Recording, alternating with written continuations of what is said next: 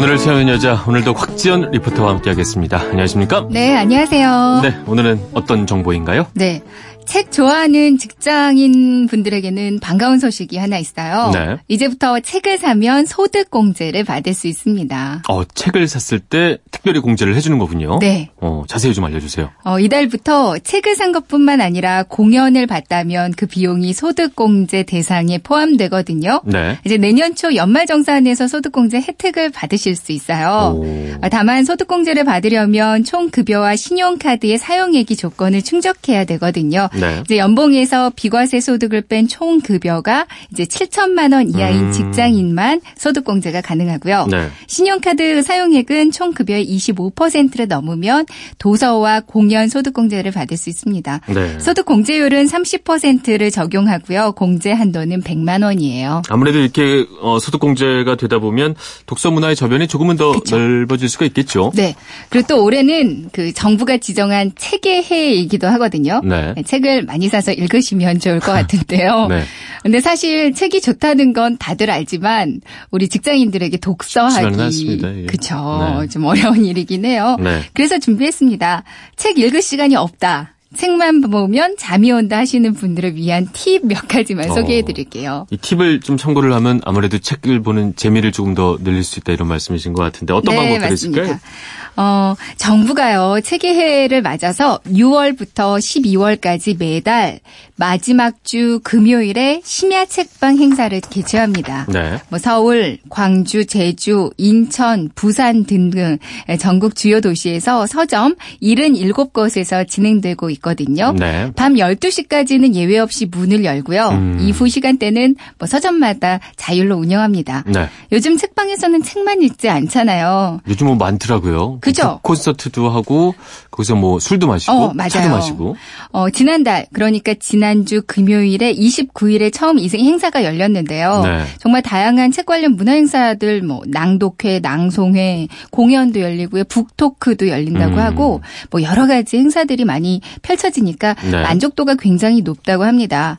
이제는 불금에 술 드시지 마시고요. 책방을 가면 좋지 않을까 싶어요. 네. 어, 2018년 책의 해 조직위원회에 따르면 앞으로 심야 책 방을 200곳 이상으로 더 늘릴 음. 계획이라고 하거든요. 그러니까 마지막 주 금요일입니다. 그러니까 이번 달은 27일이 되는데 더운 여름밤 시원한 책방에서 열대야를 음. 이겨보시는 건 어떨까 싶어요. 네, 한참 더울 때인데 아, 술 마시면 순간적으로는 좀 덜 더운 것 같지만 더 덥습니다. 예, 차라리. 그 가서 책 보고 네. 에어컨 쐬면서 그래도 좋을 것 같은데요. 음, 맞아요. 음, 매달 마지막 주 금요일이라는 거죠? 네, 네. 기억해 주시면 좋을 것 같고요. 또 이제 책만 보면 잠이 온다 하시는 분들 혹은 책을 끝까지 읽지 못하시는 분들 많으신데요. 네. 이런 분들 보면 되게 이제 자신한테 맞지 않는 책을 보는 경우가 많다고 합니다. 네. 이제 독서의 아이콘이 된 방송인 고명환 씨가 이게 여러 번 얘기하긴 했거든요. 네. 이제 자신에게 맞는 책을 고르는 게 다독의 기본 음. 원칙이다라고 그래요. 그러니까 나한테 맞는 장르를 찾을 때까지 계속 좀 다양한 장르의 책을 시도해 보는 것도 좋다고 하고요. 네. 근데 이런 과정도 쉽지 않다 하시는 분들은 책 처방을 받으시면 좋습니다. 처방이요. 네. 이거 어떤 처방이 있는 거죠? 요즘 정말 이색적인 개성 있는 서점들이 참 많은데요. 네. 그 중에서 책 처방을 해주는 곳들이 있거든요. 음, 특히 이제 병원에서 상담 치료하는 임상 심리사가 병원 그만두고 차린 서점이 있는데요. 네. 이제 심리사 경력과 다양한 분야의 독서 경험을 더해서 책 처방 서비스를 해준다고 하거든요. 손님들이 찾아오면 오랜 시간 동안 그들하고 얘기를 합니다. 이야기를 듣고 이제 책을 통해서 길을 찾도록 책을 추천해준다고 그래요. 네. 이제 이 서점 한켠에는 책방에 방문한 사람들의 얼굴이 담긴 폴라로이드 사진들이 가득한데요. 보니까 그 사진 속 얼굴들은 저마다 정말 환하게 웃고 있더라고요. 음, 정말 그 이색적입니다. 책 처방까지 했다는 게 말이죠. 네. 어, 근데 뭐 어쨌든 다들 하는 얘기는 시간이 많이 없다가 음. 책을 못 보는 가장 큰 이유일 텐데 어떻게 좀 자투리 시간을 활용할 수 있는 그런 방법들은 없을까요? 시간이 정 안 된다 싶으시면 네. 이제 자투리 시간에서 읽을 수 있는 전자책이 또 있잖아요. 네. 이북 음. 요즘 진짜 잘 돼 있거든요. 스마트폰에서 책을 구매하고 다운로드 받아서 뭐 언제든 어디서든 읽으실 수 있는데요. 네. 요즘 전자책 애플리케이션도 정말 다양하게 여러 가지가 있습니다. 네. 근데 스마트폰으로 안 그래도 볼 게 많은데 이걸로 책 볼 시간이 어딨어 하시는 분들 분명히. 계실 거예요. 네. 아, 이분들에게 한 가지 팁이 있는데요. 휴대폰 요금제를 데이터 양이 아주 최소인 걸로 선택하는 거예요. 아, 이제 와이파이 되는 곳에서 일단 전자책을 다운받아 놓고요.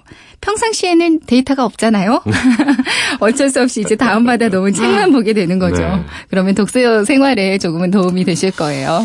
스마트폰을 그냥 멀리하게 될 것 같다는 생각도 들지만 뭐 어쨌든 좋은 안 방법인. 것 같습니다. 이렇게 하면 네. 뭐 그쪽 괜히 그 막 보고 보고 또 보잖아요. 음, 쓸데없는 것들까지도. 그 시간에 아, 네. 좋아하는 책 보는 것도 방법일 것 같습니다. 맞습니다. 알겠습니다. 오늘 알차게 채울 꽉찬 정보였습니다. 아, 지금까지 오늘을 채운 여자 곽지연 리포터였습니다. 고맙습니다. 네, 고맙습니다.